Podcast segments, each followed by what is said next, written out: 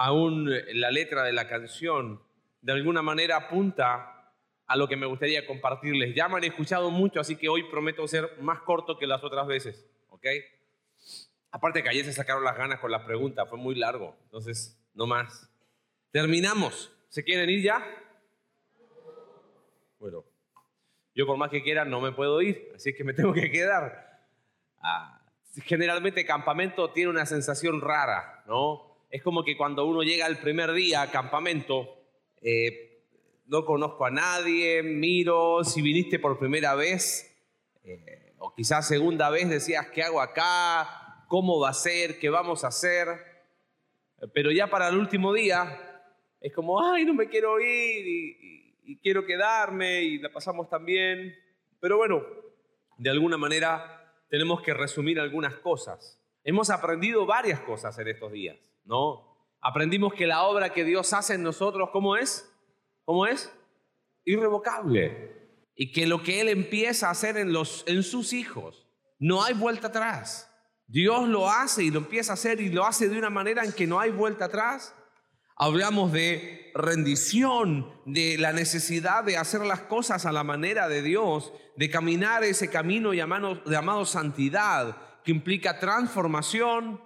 Hablamos después de que servicio es ese estilo de vida en el cual por amor a Dios yo decido todo lo que he recibido de Dios, sirvo a otros con eso, por amor a Él.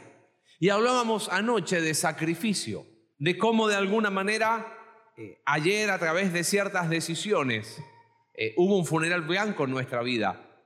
Parte de nosotros queda ahí, parte de nosotros que no queremos que siga con nosotros. ¿Cómo cerramos? Fíjate, segunda de Pedro, los últimos versículos que escribe Pedro antes de morir.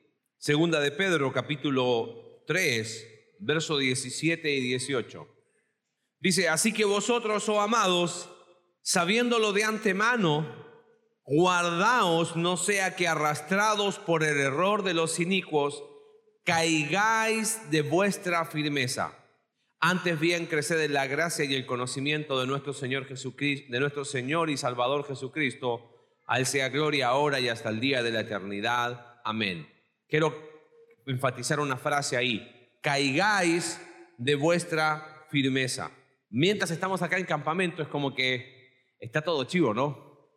y le pasamos bien y a lo mejor las tentaciones a las cuales te enfrentas no están y, es como que estás en un contexto, diríamos, ideal. Pero la verdad es que este contexto ideal no necesariamente es real. ¿Entiendes? Este contexto ideal de estar todos juntos, de juntarte en la mañana, de empezar el día cantando a Dios y después vamos a juegos y después comemos juntos y después más juegos y después un taller y después una reunión especial y al otro día igual. Ese contexto que parece tan ideal no es real. Se van en un ratito más. Y quizás para muchos uno de los mayores miedos es, ¿y qué voy a hacer volviendo a casa, volviendo a mi contexto. ¿Qué hago cuando termino mi tiempo acá? Y dice ahí Pedro, cuidado que caigáis, como decía la frase ahí, de vuestra firmeza. Acompáñame al último relato del Evangelio de Juan, Juan capítulo 21, y vamos a estar ahí, y quiero simplemente en los minutos que vamos a tener, dejarte quizás tres lecciones que pueden ayudarte terminando el campamento, ¿ok? Saliendo de este lugar, Juan capítulo 21, terminando el campamento, algunas lecciones que nos pueden ayudar. Y mira qué interesante el contexto. ¿Te acuerdas qué había pasado con, con Pedro? Pedro, Jesús le había dicho, y quiero que lo recuerdes, Simón, hijo, tú eres, Simón, hijo de Jonás, tú serás llamado qué? Pedro, nuevo nacimiento.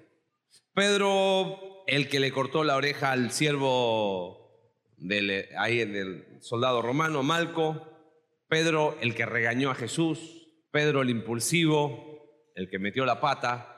Pero quizás el primer día cuando yo les pregunté qué es lo primero que recordamos de Pedro, todavía me acuerdo con joven, dijo que negó a quién? A Jesús. Y claro, él mintió. Le preguntaron, ¿conoces a Jesús? Y él dijo, no lo conozco. Estaban en una fogata en el patio del sumo sacerdote, así como la de ayer, se estaban abrigando ahí en, el, en la madrugada. Y le preguntaron, ¡eh, eh, eh, eh, tú estuviste con Jesús, eh! ¿Y qué dijo Pedro? No.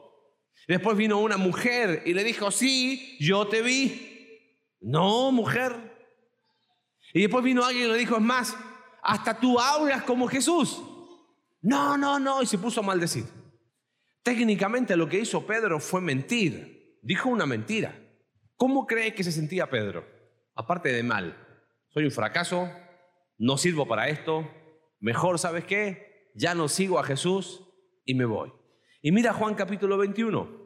Dice, después de esto, Jesús se manifestó otra vez a sus discípulos. Jesús ya ha resucitado junto al mar, de, al mar de Tiberias, que es el mar de Galilea, y se manifestó de esta manera. Estaban juntos Simón Pedro, Tomás, llamado el Dídimo, el gemelo, Natanael, el de Caná de Galilea, los hijos de Zebedeo, Juan y Jacobo. No tienes que y, y otros dos de sus discípulos, no tienes que acordarte necesariamente, pero cuando Pablo predicó el primer día, el lunes en la noche, y yo hablé algo el martes, hablamos de Juan capítulo 1. En Juan capítulo 1 estaba Pedro, estaba Andrés, estaba Juan, estaba Jacobo y estaba Natanael. Están ahora cinco de esos, otra vez, juntos. Están ahí y dice, Simón Pedro les dijo, voy a pescar. Y ellos le dijeron, vamos nosotros también contigo. Fueron y entraron en una barca y aquella noche no pescaron. ¿A qué te recuerda eso? ¿Te acuerdas que lo vimos los primeros días? Aquella vez que también habían estado pescando toda la noche y no habían pescado nada. Y Jesús en aquella vez, en Lucas capítulo 5, le dijo, boga mar adentro, echa la red a la derecha. Y Pedro le dijo, bueno, ok. Y la echó y de repente la red se llenó. Ahora fíjate el relato para que vayas viendo los paralelos. Cuando ya había, cuando ya iba amaneciendo, ¿se presentó quién en la playa? Jesús. Pero los discípulos no sabían que era Jesús. Claro, estaban más o menos como a 150 metros. Se aparece Jesús resucitado a la orilla de la playa y les dijo, hijitos, ¿tenéis algo de comer? Y le respondieron, no. Y él les dijo, echad la red a dónde? A la derecha de la barca y hallaréis. ¿A qué se parece eso? Al mismo relato de Lucas capítulo 5. Entonces la echaron y ya no la podían sacar por la gran cantidad de peces. Entonces aquel discípulo a quien Jesús amaba, es decir, Juan, le dijo a Pedro, es el Señor. Simón Pedro, cuando yo que era el Señor, se ciñó la ropa, porque se había despojado de ella, o sea, no es que andaba desnudo, andaba en el mar, andaba con, con, una especie de short que hacían con, con ¿cómo se llama? Con, con telas, con las mismas telas, y ahí estaban ahí, dice, se ciñó y vámonos. ¿Y qué hizo? Dice, se ciñó la ropa porque se había despojado de ella y se echó al mar. Ahora, qué interesante. Jesús en Mateo 28 les había dicho a los discípulos, vayan a Galilea porque allá voy a aparecer. Lo interesante es que el relato de Juan capítulo 21 es muy similar al relato de qué? De los primeros años de Pedro y los discípulos con quién? Con Jesús. Les hago una pregunta. ¿Hizo mal Pedro en ir a pescar? ¿Era pecado ir a pescar? No. Pero ¿por qué razón hay tanta similitud? Aquí yo creo que está la primera lección. Mírame acá, para que no te olvides. ¿Qué hago terminando campamento y volviendo a mi casa, volviendo a tu estudio, a tu trabajo, a tu contexto? Sabes, en primer lugar, mantén el enfoque. Mantén el enfoque. ¿Has aprendido cosas en este lugar? ¿Sí o no? ¿Sí? Ok. ¿Qué vas a hacer con eso? ¿Se te van a caer en el camino? ya aquí en donde está 10 kilómetros más, ya todo lo aprendido se olvidó. No, mantén el enfoque. Por eso es como que Jesús vuelve otra vez a tener la misma experiencia inicial que tuvo con los discípulos. Es como que Jesús le dijo, hey, mantengan el enfoque. Está bien, vayan a pescar, pero recuerden Es como que de alguna manera Jesús los lleva tres años atrás a decir, hey, no se olviden lo que yo les dije, venid a mí y yo os haré qué cosa? Pescadores de hombres. Mantengan el enfoque. Mírame, tengo una pregunta. ¿Cómo vas a venir el próximo año a campamento? ¿Vas a llegar así como, hola, ¿cómo estás? ¿Qué te pasó? No, hombre, fue un pésimo año. Todo lo que había decidido, todo lo que aprendí de Pedro, todo lo que aprendí de revocable, de santidad, de servicio, las decisiones que tomé en la fogata, no hombre, ya para el 24 de diciembre, el 31 de diciembre ya se me había olvidado todo. Y es como que, lamentablemente, ¿sabes qué pasa a veces con los jóvenes? Vienen después de un año de campamento otra vez y no se dan cuenta que se les está yendo la vida. Mantén el enfoque. Ven el próximo año, pero ven mejor que este año. ¿Cómo ven? ¡Uh! Vengo animadísimo porque, ¿sabes qué? Durante el año pude tomar decisiones, pude mantener ciertas cosas, aprendí, me puse a servir en la iglesia, aprendí que santidad es transformación, empecé a vivir una vida diferente. Ya no es, hola, soy cristiano, soy aburrido. No, empecé a disfrutar la vida cristiana. Y vuelves el próximo año no solamente manteniendo el enfoque, sino aún mejorando todavía. Por eso cuando te vayas de este lugar, así como Jesús le recordó a Pedro y a los discípulos lo que había pasado hace tres años atrás, constantemente recuerda tus decisiones. Cuando mires una cruz, acuérdate de la fogata del día de ayer. Yo tomé ciertas decisiones, mantén el enfoque. Cuando tengas la tentación de volver a caer en los mismos hábitos pecaminosos, Recuerda una cruz y recuerda yo ese día, jueves en la noche, a los pies de una fogata con la cruz de testigo, yo tomé ciertas decisiones. Mantén el enfoque, hijo. Es súper fácil perderlo. Yo constantemente trato de mantener el enfoque en lo que hago porque si no, uh, soy súper disperso. Mantén el enfoque, mantén el enfoque. Irrevocable es la obra que Dios hace. Primera lección. Ahora fíjate, la segunda lección. Dije que no iba a ser muy largo porque hoy día el programa además está más apretado. Verso 9. Al descender a tierra vieron brasas puestas. Jesús había hecho el desayuno y un pez encima de ellas y pan. Jesús le dijo, traigan los peces que acabáis de pescar. Subió Simón Pedro, sacó la red a tierra llena de grandes peces, 153, y aún siendo tantos, la red no se rompió. Y les dijo, vengan y coman. Ninguno de los discípulos se atrevía a preguntarle, Señor, ¿tú quién eres? Sabiendo que era el Señor. Era como que estaban comiendo en silencio y era, oye, este es Jesús que resucitó, pero como que, qué pena, le digo no le digo. Y ahí estaba el ambiente. Hasta que Jesús toma la iniciativa y aquí está la segunda lección. Fíjate, verso 15, cuando hubieron comido, Jesús dijo a Simón Pedro, mira qué interesante. ¿Cómo lo llama? Versículo 15. Simón, hijo de qué? ¿Cuándo había sido la vez que Jesús le dijo a Pedro, Simón, hijo de Jonás? ¿Cuándo? ¿Te acuerdas? Juan capítulo 1. Hey, tú eres Simón, hijo de Jonás, tú serás llamado. ¿Sabes qué? Yo creo que Jesús le llamó así para recordarle, hey Pedro, me parece que estás perdiendo el enfoque. Como que otra vez le recuerda. Para acá viene la segunda lección. Le pregunta Jesús, ¿Me amas más que estos? ¿Quiénes son estos? ¿Los peces? No, porque se lo habían comido recién. ¿Quiénes son estos? Los discípulos. ¿Te acuerdas que había dicho Pedro, que les conté ayer? Aunque todos te vayan a negar, ¿qué dijo Pedro? Yo no lo voy a hacer. Él se creía como medio superior. Entonces Jesús le dice, ¿me amas más que estos discípulos? Y Pedro le dice, sí Señor, tú sabes que te amo. Y mira qué interesante, tres veces le dice esto, pastorea mis ovejas. Perdón, apacienta mis corderos. verso 16. Segunda vez, Simón, hijo de Jonás, ¿me amas? Pedro le dijo, sí, Señor, tú sabes que te amo. Entonces le dijo, pastorea mis ovejas. Tercera vez, Simón, hijo de Jonás, ¿me amas? Pedro se entristeció de que le dijese la tercera vez, me amas. Y le respondió, Señor, tú lo sabes todo, tú sabes que te amo. Jesús le dijo, apacienta mis ovejas. Jesús le dice, Pedro, ¿tú me amas? Sí. No le dice, entonces, da tu vida por mí. ¿No le dice eso? Entonces, quémate vivo en sacrificio. ¿No le dijo eso? ¿Qué le dijo Jesús a Pedro? Invierte, y aquí está la segunda lección, invierte en quién? Personas. ¿Qué es apacienta mis corderos, apacienta mis ovejas? Cuida a los que van a empezar a creer en mí. ¿Sabes qué hace Pedro en el libro de Hechos? Va cuidando a las personas que van creyendo en Jesús. Primera lección, mantén el enfoque. Segunda lección, invierte en personas. Recién pregunté quién quería volver. Te quiero animar a algo. No vuelvas solo. Creémosle un buen problema a palabra de vida, ¿le parece?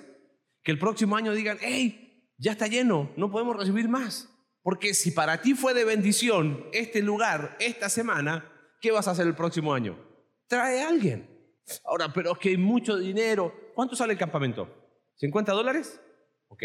¿Tenemos cuánto tiempo? para juntar 50 dólares? Un año. Bueno, dejémoslo en 10 meses. Durante un mes es muy difícil juntar 5 dólares. Un dólar por semana. Y la última semana, dos. No es tanto dinero. Claro, si lo junto una semana antes de campamento, sí, 50 dólares, imposible. Pero si empiezo ahora a ahorrar de a un dólar por semana y la última semana del mes, dos dólares. Cinco dólares enero, 5 dólares en febrero, 5 dólares. ¿Sabes qué? En octubre ya pagué mi campamento. Pero no solo tú. Invierte en personas, invita a alguien. Te dije, hagámosle un lindo problema, palabra de vida, donde digan, oye, ¿qué pasó? Que vino, vino más gente del que esperábamos. Jesús le dijo a Pedro, Pedro, yo ya me voy, invierte en personas. Ahora, yo veo aquí consejeros, equipantes que ya conocen de Cristo más años. ¿Cuál fue la única instrucción?